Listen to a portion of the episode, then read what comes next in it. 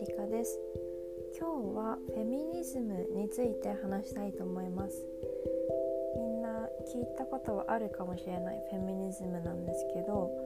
これはえっと、ま、調べたところ女性のその社会だったり政治あと法律上の権利拡張を主張する考え方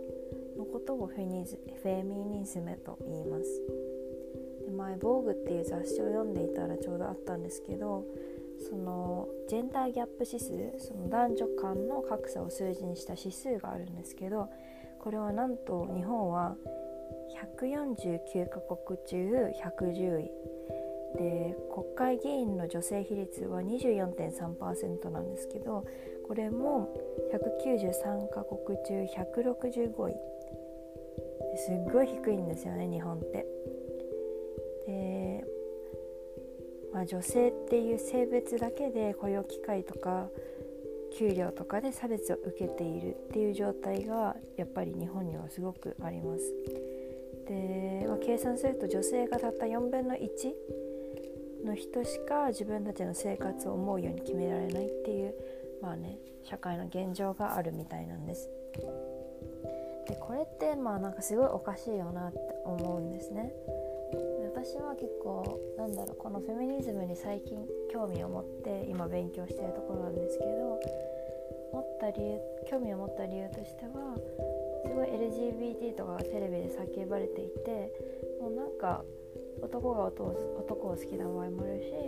女が女を好きであるとかいろんななんだろう性別を超えたもう性別の超越みたいなのが起こってるなって感じたんですね。でもその中で女性としての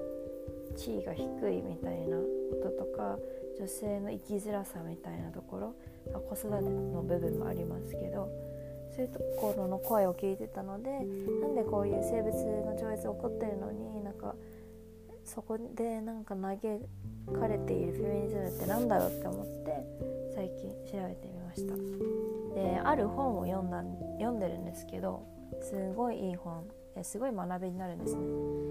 で特に結婚とか子育てとかする前に女性でも男性でも読んでほしい本があります。でその内容についてちょっと話したいと思います。はい。ここのフェミニズムのお話なんですけど私がえーと、フェミニズムを学ぶのに手を取った本がすごく良かったのでその中で気になった箇所とかいなんだろう印象に残ったところを私なりに話したいと思います。でまあこの本えー、っとね名前はイジェ・アウェレえフェミニスト宣言15の提案っていうものです。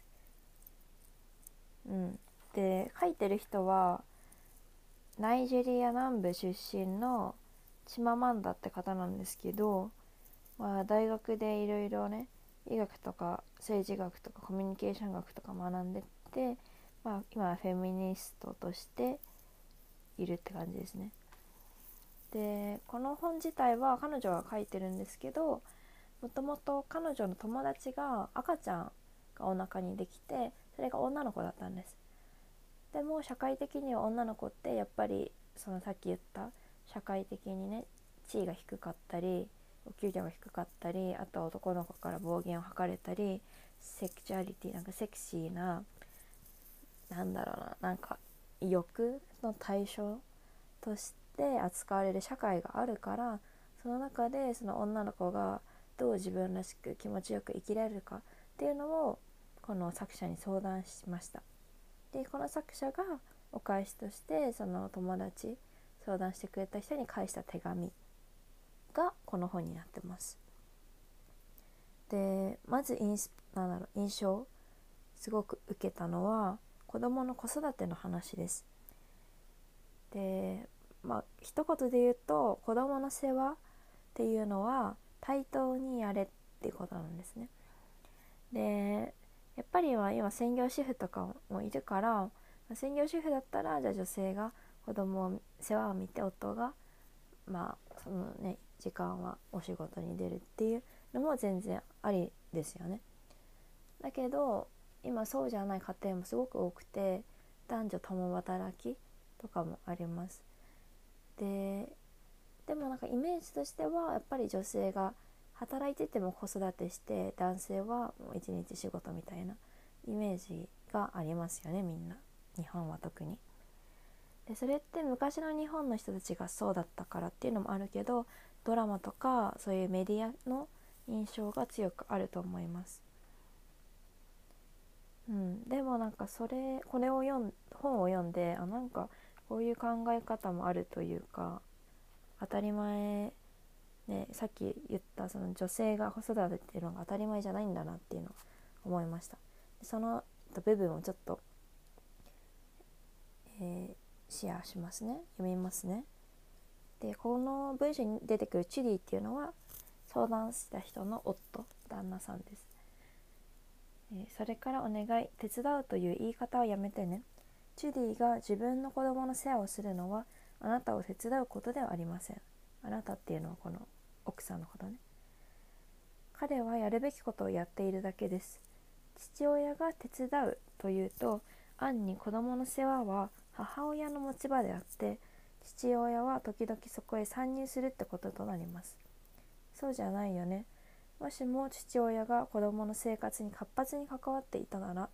もっと多くの人たちが今もっと幸せでもっと安定した気持ちでもっと世界に貢献できる人になっていたはずだと思わない？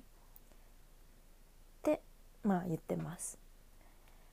でこれってああと思って結構夫がなんかこれひとまず共働きの人の家を想像してもらいたいんですけど夫が「ああいいよ手伝うよ」とか子供のお世話をするのに手伝うよとかなんか普通に言うじゃないですか。普通になんか疑問は持たないじゃないですか。でも手伝うってそもそもん？ってことだよね。その奥さんに対して夫はやってあげてる精神があるから手伝うって言って奥さんはそれにありがとうって言っちゃう。でもそれって子供のためにやってるんですよね。別に奥さんのためにやってるわけじゃない。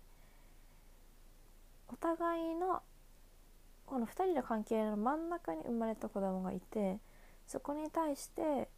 えっと、貢献っていうか奉仕する。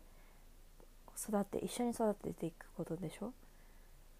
だったら手伝うんじゃなくてその子お父さんが子供にお母さんが子供に愛情を注ぐ何かをするっていうことだからお,、うん、お父さんがお母さんに子供の世話をするか手伝うよっていうのはおかしいよねその関係はっていう話。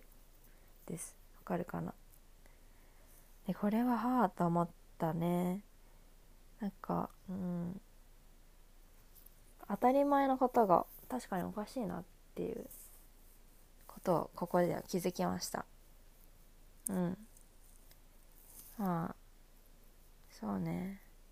多分そういうことって当たり前だけど当たり前に言ってて当たり前に受け入れちゃってるけど本当おかしいことって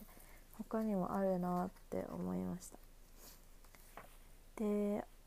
今子供のお世話の話なんですけどあと子供の育て方の話まあ人に対して普通に友達に対してもそうなんですけどあとななんか男の子らしくとか女の子らしくこうしなさいっていうのはうんやめた方がいいよねっていう話もこの本に出てきてます。これはジェンダーロールっていう社会から期待される、まあ、性別による役割分担のお話になるんですけどね。例えばうーんなんか女のうんなんかね TED Talk で昔見たの。 TED Talk っていうのはアメリカなのかな？海外のやつでなんだろう研究者とかまあなんかいろいろ詳しい人がそのトピックについてお話しして、うん、すごい深いいい話をするトーク番組なんですけどそこで言ってたのが一人が言ってたのがすごいよくてなんかその人は親として男の子を育ててきました。で女の子も子供にいました。でなんかねやっぱ子供たちで泣くじゃないですか。辛いことがあって。で女の子が自分の元に来てウェーンって泣いて「だ」みたいな「パパ」みたいな。来た時に女の子だからハグしてあげるんだって。ハグして「大丈夫？何があったの？よしよし」ってしてあげる。慰めてあげるの。だけど自分の息子が来た時にはまず顔をしかめる。なんで泣いてんだって。男の子は泣いては見えてるのね。でもお前は男だろって。人の前で特に女の子前で泣くんじゃないぞって。っていう育て方をまあいろんな人がこれをしてると思うんだけど、まあ、その時にかんそのねスピーチしてる人が言ってたのは男のらしくいろ男の子らしくいろっていうことで例えば泣くんじゃない女の子前で泣くんじゃない。って育てると感情を我慢しちゃうようになるんだよね。で感情を我慢するようになると自分の感情との向き合い方が下手になったり悲しい時に泣けないからどこか気づいてないけどすごいストレスになっていたり、まあ、悪循環が起こるで実際にそういうことを経験した体験エピソードとかがあって、まあ、確かになんかその性別によって感情との向き合い方が変わっちゃうってすごい子育てによるなと思ったんですよね。女の子らしくこういうのをしなさいとか男の子らしくこういうのをしなさい。でそれってなんかすごいパーソナリティ個性とかも無駄にしちゃう場合もあると思うんです、まあ、この本にもあったけどうんお買い物とか行った時に、まあ、自分の子供の服を買う時ねベビーのファッションのお洋服屋さんに行って「女の子の服を買いたいんです」って言って出されたのがピンクとかすごいフェミニンな白っていうのを出されたの。でもじゃあなんでそうそうそのショップには女の子と男の子のエリアがあって男の子は本当にあ青とか黒とか女の子はピンクとかの服しかなかったの。じゃあなんで女の子は青の服がないのとかなんで男の子は赤とかの服ピンクでもないの？っていう話もあって女の子だからピンクを着なきゃいけないってか着るでしょ？普通みたいな。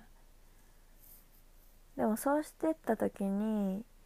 じ本当は青が好きな女の子もいるしボーイッシュな格好が好きな女の子もいるしなんかそういう自分の好きなパーソナリティ自分らしさが出せなくなっちゃうっていうのもすごく悲しい。し悲しいって話だけではないんだよね。何て言うのかな。その人らしさで生きられないよね。型にはまりきった人生とか表現方法になってしまうファッションも。っていうところがすごいなんだろ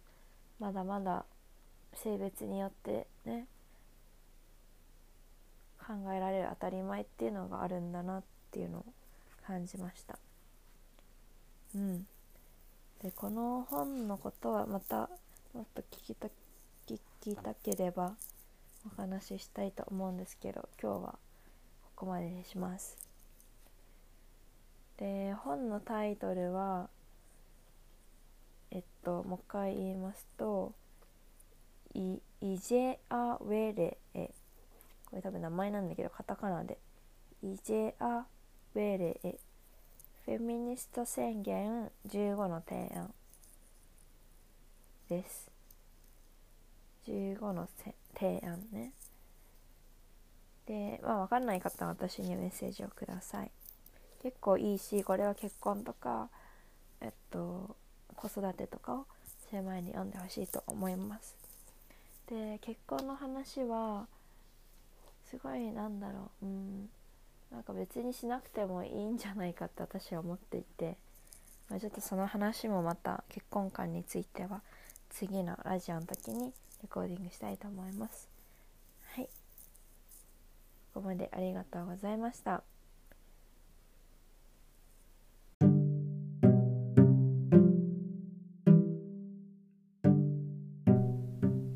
今日はフェミニストの話。ニズムの話でした。そうフェミニストとフェミニズムって何っていう話なんですけどフェミニズムはえっとさっき冒頭で言った女性の社会とか政治法律上の権利拡張を主張する考え方のことを言います。フェミニズム。でフェミニストっていうのはそういう考え方をしている人たちのことを言います。でねこれ私この本を前持ってバーカウンターのあるイスラエル料理にランチに1人で行ったんですね、まあ、ちっちゃいお店で。すごい美味しくて。で作ってる人たちってかなんかオーナーさんがイスラエル人の人だったんですけどこれ私が読んでなんか何の本読んでんのみたいに言われてなんかフェミニズフェミニズムの本を読んでますって言ったらなんかフェミニストなの？って言われていやフェミニストが分かんないからこの本読んでるんだよねみたいな。でも今この本読んでる限り私は結構 agree するから内容に。だからフェミニストなのかもしれないって言ったらなんか彼は多分海外だからそういうし、ね、フェミニストとかしてると思うんですけどあなんかフェミいやフェミニストの意見は当たりだよみたいな。女性がなんか同じ分働いて同じ給料もらえないとか地位が下がっちゃうとかおかしいよねとか言ってくれたんですよね。うんなんかあそうだよねって。でも日本人でやっぱりそれをね話せる人ってなかなかいないなと。うんだから体験をそうそういう体験をしてる人はもう話すことがないからかもしんないけど。ねこういうお話をもっといろんな人としたいと思ってます。で私自身はあのずっと女子校で育ってきて女性が全部やるって感じだったしリーダー的存在も。で私の家というか親の育て方も、男性に頼らずに自分で稼げる女になれみたいな感じもあったので今のところ別に男性より低い家賃を家賃じゃないやお給料もらってるわけでもないし軽蔑されるわけでもなく実績出せば尊重されるわけで。だから自分的にはあんまり感じてないですこの女性のポジションの低さを。でも冒頭でお話ししたように日本の全国じゃないや世界で比べると日本もすんごい下にいるんですよね。女性の地位が。でそれを上げようと頑張ってる活動してる人もいます日本に。かもし興味があればフェミニズムとか調べて本とかを読んでみるといいと思います。私ともお話ししましょう。はい。では今日もありがとうございました。また聞いてください。バイバーイ。